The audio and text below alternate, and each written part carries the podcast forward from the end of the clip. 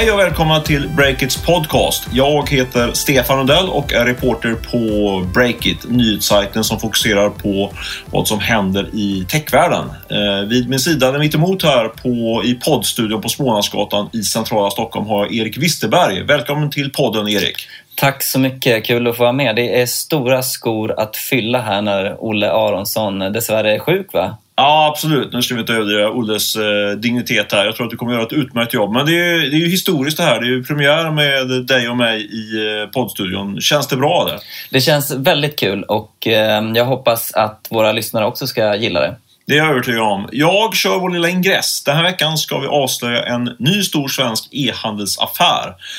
Vi ska också förklara vilka som blir de stora vinnarna på Facebooks nya YouTube-dödare. Och så börjar dra ihop sig till börsnotering både för Spotify och Klarna. Vem hinner först till börsen, frågar vi oss. Men först så kör vi 5 snabba. Du kan väl börja, Erik. Ja, valutabörsen Cryex får in Spotifys gamla operativa chef Christer Nilsson som ny styrelseordförande.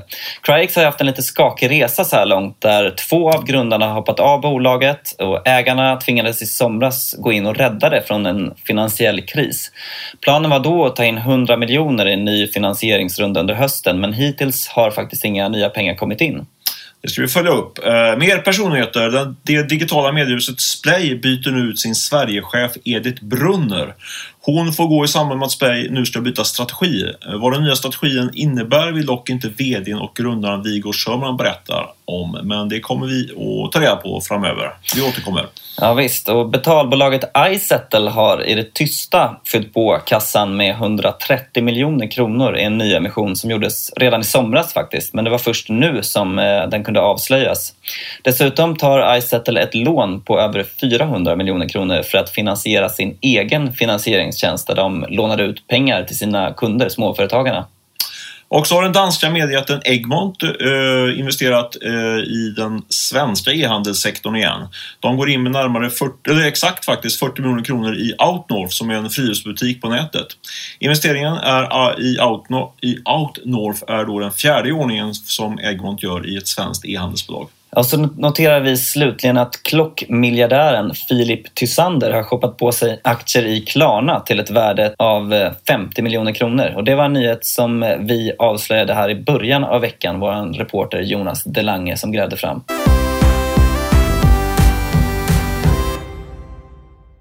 Då ska vi prata om Facebooks nya annonsformat. Spontant låter ju inte det jättespännande, men det är det i alla fall enligt dig, Erik. Du kan förklara varför vi ska bli exalterade över den här nyheten. Ja, men det ska jag göra. Och nyheterna kring Facebook och deras produktutveckling står ju som spö i backen. Och det är liksom lätt att inte se skogen för alla träden här. Men det här är stort, kan jag säga. För att de senaste åren har Facebook gjort allt för att få både publicister och användare att älska video. Och våra flöden har fyllts med rörliga bilder på bekostnad av annat, som nyheter till exempel. Det har funnits ett stort aber med det här för alla som gör innehåll. Och det är att det har inte gått att tjäna pengar på det. För att Facebook har inte tillåtit reklam i sina videor i nyhetsflödet helt enkelt. Och det som hände i veckan nu var att Recode, min favoritskribent där, Peter Kafka, avslöjade att Facebook har börjat testa en produkt som heter Midrolls, alltså reklamfilmer mitt i klippen på Facebooks video. Mm. Och rent konkret så är det här annonser som dyker upp efter 20 sekunder in i klippet. Och då kan man bara ha dem i klipp som är minst 90 sekunder långa. Så det handlar om någon slags premiuminnehåll där. Hur skiljer sig det jämfört med YouTubes reklamklippinslag? Ja, YouTube har också börjat spränga in midrolls i sina klipp. Men de har ju också pre-rolls, vilket är det vanliga i liksom webb-tv-världen. Att du får ett klipp med reklam direkt när du kommer in. Och det samma i Aftonbladet till exempel. De vevar om sina webb-tv-klipp om och om på sin första sida för att locka in folk och kunna få en reklamexponering. Och det leder ju till att man brukar jobba med väldigt klickdragande rubriker och sådär. Det här blir en annan typ av annonsformat som premierar inte att dra in folk utan att faktiskt få dem att stanna kvar och titta på en längre del av klippet. Men då blir man också då som konsument så att säga innan citationstecken stör då efter ungefär 20 sekunder då, in i videoklippet. Ja men precis, det är ju en given liksom risk med det här att det är något som användarna inte alls kommer att gilla. Men om man tittar lite mer affärsmässigt på det här, vem tror du kommer att bli vinnare? Vi triggade ju vår ingress här med att det här ska bli en YouTube-dödare. Finns det någon grund i det? Ja, men man kan väl säga så här att YouTube-dödare är ju spetsigt, men YouTube har varit liksom ensam herre på täppan här, och nu kliver världens största sociala nätverk in och levererar den produkten som innehållsskapare har saknat. Så det blir en väldigt, väldigt tydlig ny plattform som öppnar sig för alla som skapar innehåll, rörligt, alltså videoinnehåll. Och jag skulle bli förvånad om det inte är Facebook som föder nästa PewDiePie istället för YouTube. Så att vinnare är liksom såklart de som idag skulle vända sig till YouTube för att bygga ett eget varumärke. Så influencers, kanske gamers eller humorgrupper, de kan göra det här direkt på Facebook istället och tjäna pengar på det. Och där är intäktssplitten precis som YouTube har, att innehållsskaparen får 55% av annonsintäkterna, och det är Facebook då som står för säljet i början. Sen så är det ju givet också att YouTube Multichannel Network som Splay och United Screens här i Sverige ser också en helt ny intäktsmöjlighet öppna sig när Facebook låter dem sälja reklam. Och jag förhörde mig... jag tänkte mig, alltså blir det...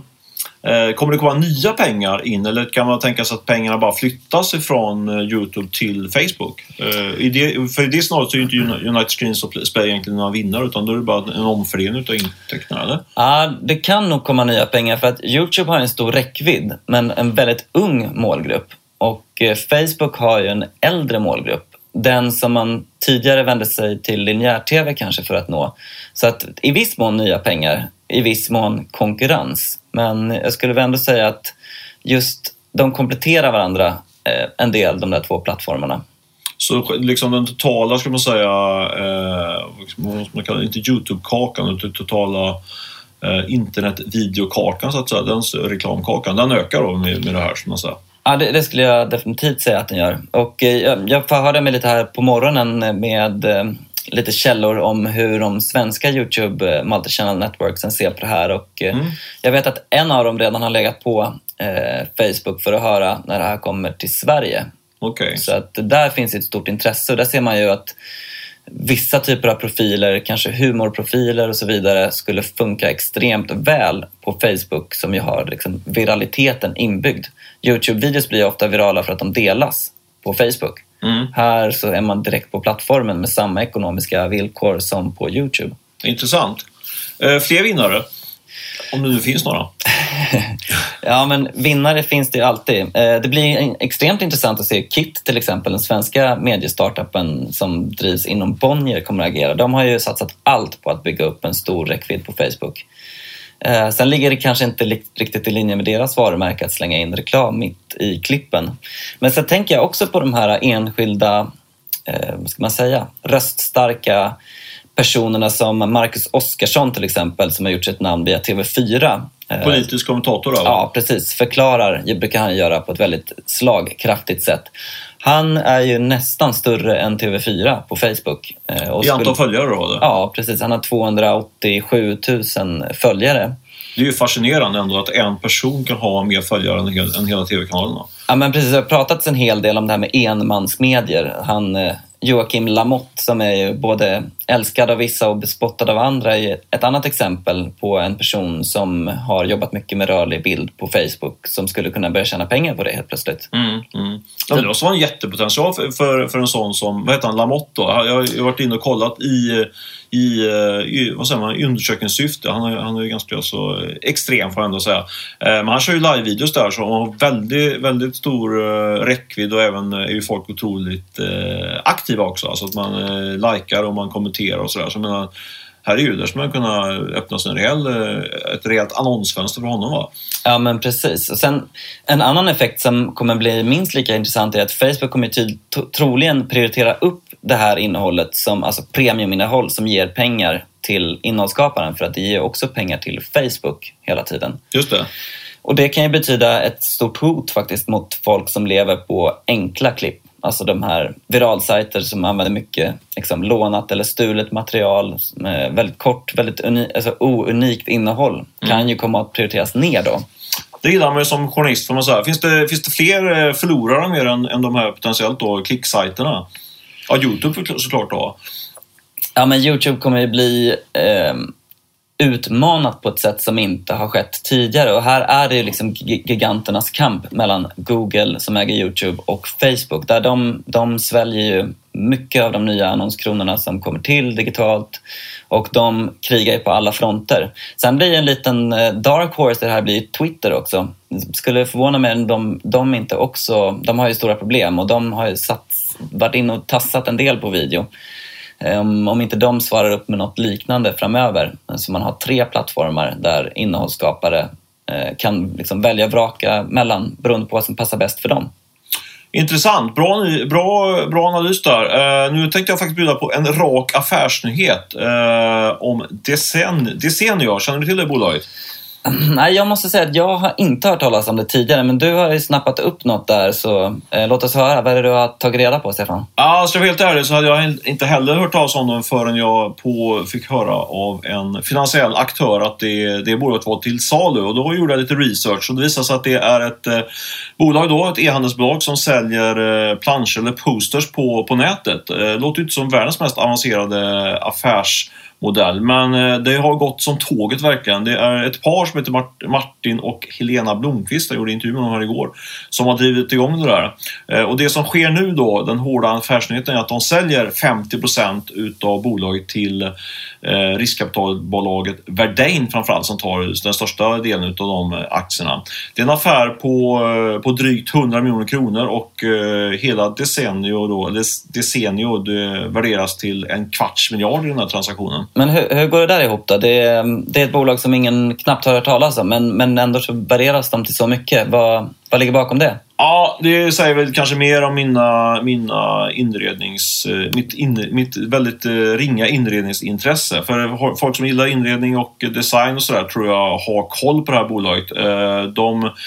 Enkelt kan man säga att deras affärsidé går ut på att man hjälper till och göra en snabb omredning av rummet. Istället för att man köper nya möbler så byter man ut tavlarna på väggarna och man kanske köper lite kuddar och sådär, så har man helt plötsligt en ny fräsch touch på sitt vardagsrum. Det låter lite som sådär som man gör när man ska sälja lägenheten, man stylar om snabbt. Ja, men det där är ju alltså, än en gång, nu är jag verkligen ute på halis här, men det är ju en superstark trend med inredning och design och så vidare och så vidare. Jag är själv så ont i det här så det blir så patetiskt när jag ska prata om det.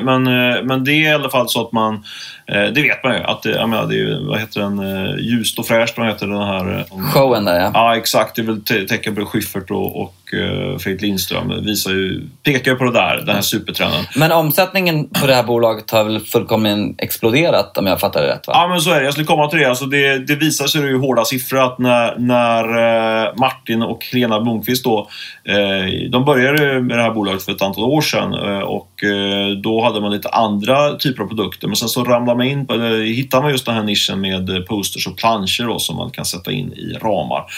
Och när man väl hittade den så formen exploderar, precis som du säger, omsättningen. De gick från 4 miljoner till 90 miljoner kronor på 2 år. Det kommer att omsätta 90 miljoner här i förra året. Och det är då förklaringen till att man kan värdera ett sånt här bolag till 25 miljarder. Så att det är det är inte en moderat värdering, men det är en helt relevant värdering med tanke på den tillväxten som man har. Det ska bli intressant att se nu vad som blir nästa steget här då när man plockar in Verdane, som är Sveriges största investerare inom e-handelssegmentet. Ja, men varför gör de det då? Det låter ju som att de har knäckt något som funkar ganska bra på egen hand. Varför säljer de? Ja, men det är väl som ganska ofta när en entreprenör säljer, att de har slitit under ganska många år och nu vill man göra en liten inkastning helt enkelt.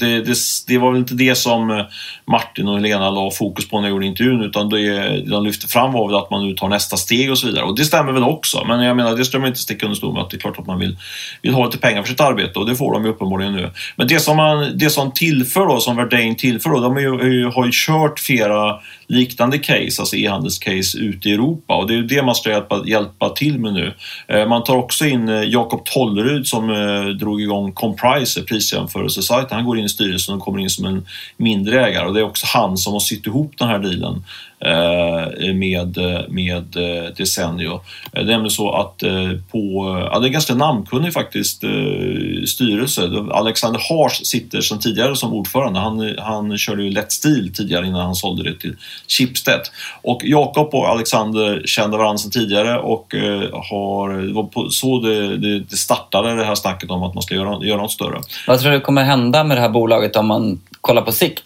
Ja, men jag tror att man har ju redan börjat rulla ut i Europa, men man kommer garanterat få ytterligare lite mer kapital. Nu får ju Martin och Helena pengar så att säga in på sitt bankkonto. Men sen kommer Verdane säkert putta till ytterligare kapital, rörelsekapital till bolaget så man kan gasa expansionen ut i Europa och även ut i världen. Så ambitionen är ju att bli en av de riktigt stora spelarna här, den ganska lilla nischen då. Men det innebär ju att man kanske på ett par års sikt kommer upp till 1 miljardomsättning och jag skulle gissa att man sätter det på börsen om några år också. Där ser man en global affischjätte från Sverige kanske? Ja, inte var då. Ja, men trevligt. Innan vi stänger ner vår podd idag för den här veckan så måste vi snacka lite om några av de tyngsta techbolagen som vi vet att både vi och våra älskade läsare gillar mycket. Spotify och Klarna. För där har det hänt saker. Eller Stefan? Ja, det händer ju saker hela tiden här. Vi har ju rapporterat om de flitiga chefsavhoppen från Klarna här under den sista veckan, och gjorde även innan jul hade vi en sån artikel. Även om ledningen då hävdar att det är business as usual, så tror jag nog ändå att man ska lägga lite vikt i det där. Men det var inte det jag tänkte fokusera på i den här gången, utan jag tänkte prata lite grann om just de här två bolagens börsplaner. Det är ju alltid kul att spekulera i. Det har ju skrivits rätt mycket om det, och jag skulle säga att nu tyder väl allting på att Spotify kommer att avisera att de går till börsen här under första kvartalet. Inte att man går till börsen, utan man kommer gå ut och säga att vi ska gå till börsen, och sen blir väl noteringen då under andra kvartalslisa. Oj, det är väldigt snart som den här informationen kommer att komma ut av. Varför är du så säker på att det kommer ske nu? För det har ju varit tal om Spotifys börsintroduktion länge. Vi har ju också rapporterat tidigare om att vi siktade på september 2017 om jag minns rätt. Ja, precis. Vad har hänt? Det var Spotify som siktade. Vi siktade på att de skulle notera sig då. Nej, men vi har väl spekulerat om Spotifys börsnotering typ vi drog igång breaket. Så det får man väl ha i bakhuvudet när man hör mina fortsatta profetier här då. Men så här är det. De gjorde ju en stor konvertibel, som det heter. Konvertibellån Spotify för något år sedan. Och i den konvertibeln så ingick det att var förutsättningarna att om man inte satte bolaget på börsen innan då sommaren 2017 så kommer ränta på det här konvertibellånet öka dramatiskt. Så det ligger liksom i korten att man nu kommer att avisera notering i Q1 och sen sätta det på börsen i Q2, för annars så blir det svårt då. Det blir väldigt, väldigt dyra kostnader för att vänta så att säga. Så det är en liten kamp på klockan, för samtidigt så är det ju inte bara att sätta ett bolag som Spotify på börsen, för jag menar, de gör ju fortfarande stora förluster. Man kan tänka sig att investerarna vill se någon form av lönsamhet i alla fall långt upp i resultaträkningen. Och samtidigt är det då en rätt hård konkurrens skulle jag säga om investerarnas pengar i den här typen av bolag. En Spotify-notering skulle ju dra ett antal miljarder från kapitalmarknaden. Och just i detta nu så är det ett 20-30-tal olika amerikanska techbolag, ett bolag med amerikansk koppling som siktar på notering på de amerikanska börserna. Vad betyder det för Spotifys räkning om de skulle gå upp i ett sånt klimat? Ja, men det är ju alltid tufft att sätta ett sånt bolag som Spotify på börsen, även om det också finns såklart en aptit för ett sånt coolt bolag som Spotify ändå är. Men det är enkel matematik helt enkelt. Är det många bolag då som vill åt investerarnas pengar, så är ju efterfrågan på investerarnas pengar väldigt hög, och då blir då utbudet mer begränsat. Så det kan bli svårare helt enkelt att hitta investerare till de värderingarna som man hoppas få på Spotify. Om värderingen där förresten, vad är din gissning där då? Ja, det där är ju typ omöjligt att spekulera i. Det finns ju, jag läste någon analys på Bloomberg tror jag som sa att för det man spelar upp ofta det så att säga bullish, eller det håsiga, det positiva caset mot Spotify. Då sätter man Spotify i jämförelse med Netflix, och då får man ju hisligt höga värderingar, men i den här analysen på Bloomberg så ser de att det kan de ju bara drömma om liksom, och det finns inte ens på kartan. Men däremot läser man en investmentbank, den här svenskdelaterade investmentbanken JP Bullans analys, så sätter man just den likhetstexten, och då hamnar ju på värderingar på vadå, 10-20 miljarder dollar. Så det... Just det. Finns ju några skillnader mellan Netflix och Spotify, får man ju ändå säga. Att Netflix har ju uppvisat en lönsamhet och äger sina egna rättigheter till stor del. Verkligen, de producerar ju mycket material själv, och sen så tjänar de ju en del pengar också, till skillnad från Spotify. Ja, men precis. Men vilka, om man pratar i Sverige då, vilka svenska aktörer tror du skulle kunna gå in och ta en större andel den dagen som Spotify väl går till börsen? Ja, framförallt tror jag att det kan bli så att det blir svenska aktörer som tar en större andel. Man har ju pratat om att hur svenskt är egentligen Spotify om man tittar på ägarbilden.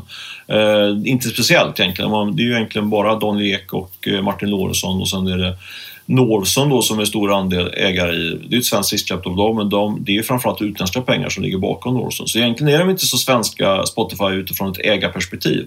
Och om vi då lägger ihop att det är väldigt hög konkurrens bland olika techbolag som ska gå till börsen på den amerikanska marknaden, i kombination med att jag är rätt övertygad om att både Daniel Ek och Martin Larsson vill ha en svensk koppling, så tror jag att det här kommer öppna för att det kan bli ganska stora investerare från svenskt håll. Och vilka kan det bli då? Ja, då det som är mer eller mindre känt, i alla fall har jag hört det från bra håll, initierat håll, det är att AMF Pension har tecknat en stor del i den här konvertibeln.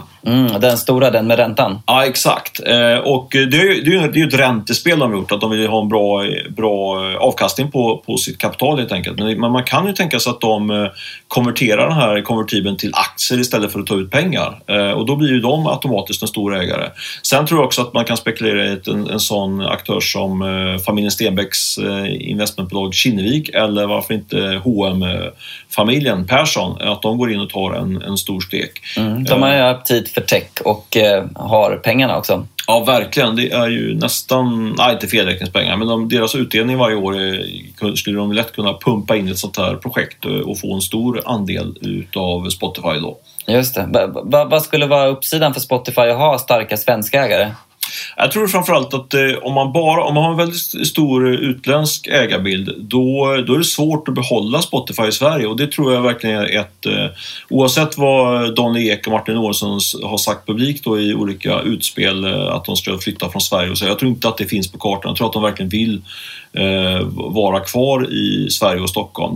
De gjorde ju en utbrytning, kan man säga, mot London och satte upp en ganska stor verksamhet där. Daniel Ek bodde ju där också en period. Men nu är man tillbaka i Stockholm. Det är ju Stockholm och New York som är de två stora hubbarna. Så jag tror att det är väl uppsidan för Daniel Ek och Martin Olsson, att man kan stanna kvar i Sverige om man har en stora svenska ägare. Det skulle vi gilla. Men om vi tar det andra stora svenska techbolaget och Klarna. Det har ju surrats en del där också om börsen. När får vi se dem ta det klivet? Ja, det korta svaret är väl efter Spotify, skulle jag säga. Jag tror inte man kommer hinna före Spotify till börsen. Grundaren och vdn där, Sebastian Siemiatkowski, har ju varit väldigt tydlig med att han inte vill till börsen. Det har han ju sagt i många intervjuer. Det framhärdar han ju publikt, så att säga, och man har ju på pappret har man ju inte heller något kapitalbehov, man tjänar ju pengar och man behöver inte få in några pengar från riskkapitalist eller för att investera på den vägen. Så det kanske finns andra krafter där förutom grundaren själv då? Ja, i högsta grad. Alltså, du har ju Sequoia, en av de stora ägarna, eller nu i huvudet har jag inte koll exakt på ägarna, men de är ju tunga ägare. General Atlantic är ju ett annat sånt riskkapitalbolag, USA-baserat, som varit med länge. Och båda de här det är ju deras struktur är ju att man säljer bolag efterhand. De har ju varit inne nu i ganska många år i Klarna, så de vill ju se en exit. Och då kan man ju tänka sig att att Klarna säljs till en industriell aktör eller att ytterligare någon annan finansiell aktör som köper dem utanför börsen. Men det scenariot tror inte jag på, för jag tror att Sebastian Siemiatkowski vill behålla kontrollen över Klarna, och det kan han göra genom att sätta bolag på börsen och behålla en stor del av aktierna och sen så luckras ägarbilden upp och då kan han fortfarande vara den som styr och ställer i bolaget. Ja, just det. Vi och andra har ju rapporterat om Klarnas inbrytning i USA. Det är en väldigt viktig marknad för dem som i nuläget verkar kosta en del pengar i form av expansion och kreditförluster och sådär. Vad behöver Klarna bevisa innan de kan vara börsmogna? De har ju lönsamheten som du sa, men vad finns kvar? Ja, men det är precis som du är inne på, att man måste bevisa att den stora USA-lanseringen verkligen flyger på riktigt. Liksom. Det har ju kommit flera positiva indikationer på att det går bra där, men juryn är ju verkligen ute där fortfarande om det kommer lyfta eller inte. Och den stora osäkerhetsmomentet där är ju kreditförlusterna. Det är ju, i Sverige är vi ju fantastiskt duktiga på att betala våra räkningar, men det är ju inte riktigt fallet ute i världen på alla den svenska pliktmoralen mot den amerikanska spenderbyxan och kreditkortsrullningen, eller? Ja, men exakt. Ja, jag vet inte. Men alltså systemen är ju inte lika bra i USA heller på, och man har inte lika, eller det kanske de är, men Klarna har ju inte hunnit bygga upp de systemen som man har i Sverige. Så det är fortfarande, man pratar med investerare som har tittat på Klarna, så är det ju det som är det stora osäkerhetsmomentet liksom i den amerikanska satsningen. Det är ju egentligen en ny start kan man säga för Klarna när man går in i USA. Det är som en ny startup fast in på en helt ny kontinent liksom. Och det vill man nog som investerare se att det flyger innan man då sätter bolag på börsen och ger dem det förtroendet helt enkelt. Ja, men Spotify, där var ditt tips alltså Q2 i år. Vad har du för någon förutsägelse för Klarna? Ja, förutsatt att det fortsätter tugga på i USA, så tror jag att vi kan se Klarna på börsen under 2018. Förhoppningsvis då i Stockholm då. Spotify lär väl hamna på någon amerikansk börs eller gissar på. Just det, men då har vi alltså 2 stora tech-IPOs att se fram emot med svenska bolag. En i år och en nästa år. Det blir ju en fest för både oss och våra läsare. Ja, får se om det blir en fest också för Daniel Ek och Sebastian Siemiatkowski. Man tvingas till att bli ännu mer öppna och vi kommer kunna skriva ännu mer om dem. Men det gillar vi väl. Ja, precis. Det är ju, som journalist älskar man ju noterade bolag på grund av rapporteringsskyldigheten, att inte varenda, men en stor del av de interna angelägenheterna ska rapporteras. Ja, jag håller med om det. Med en viss reservation. Jag tyckte när jag jobbade på Dagens Industri att man blir lite trött på just att de här det läcker ju på ett sätt mindre eller det gör det definitivt från från börsnoterade bolag. Svårt att driva fram nya heta nyheter faktiskt exklusivt från börsbolag. Nu när de är i onoterad miljö så är det enklare tycker jag. Ja, det är sant. Men nu har ju Spotify varit extremt slutet ändå så att säga. De lever ju nästan i noterad miljö redan nu känns det som. Så ja, jag tror att vi ska nog kunna lyckas fortsätta gräva fram lite roliga nyheter om både Klarna och Spotify framöver. Jag tror att vi ska stänga igen poddlådan för den här veckan. Om inte du har något mer att droppa så här. Nej, men det ska vi göra. Får låta våra stressade lyssnare gå vidare med sitt liv här på fredagen. Ja, det tycker jag. Men innan vi gör det ska vi såklart tacka Beppo ljudproduktion som klipper den här sändningen. Så måste jag såklart flagga för att vi fortfarande har ett sponsorfönster öppet för dig som vill bli huvudsponsor utav vår podcast. Jag kastade ju ut detta till er lyssnare i förra veckan och det har faktiskt rasat in några förfrågningar, men vi har inte stängt de affärerna än, så vi är nu sugna på att bli huvudsponsor utav Breakits podcast, så dra ett mejl till mig direkt på stefan@breakit.se. Slut på egenreklamen. Ha det så bra i de närmaste dagarna och gå in på breakit.se och surfa runt några timmar som Peter Wahlberg brukar säga och ha det bra för övrigt. Hej hej! Hej då!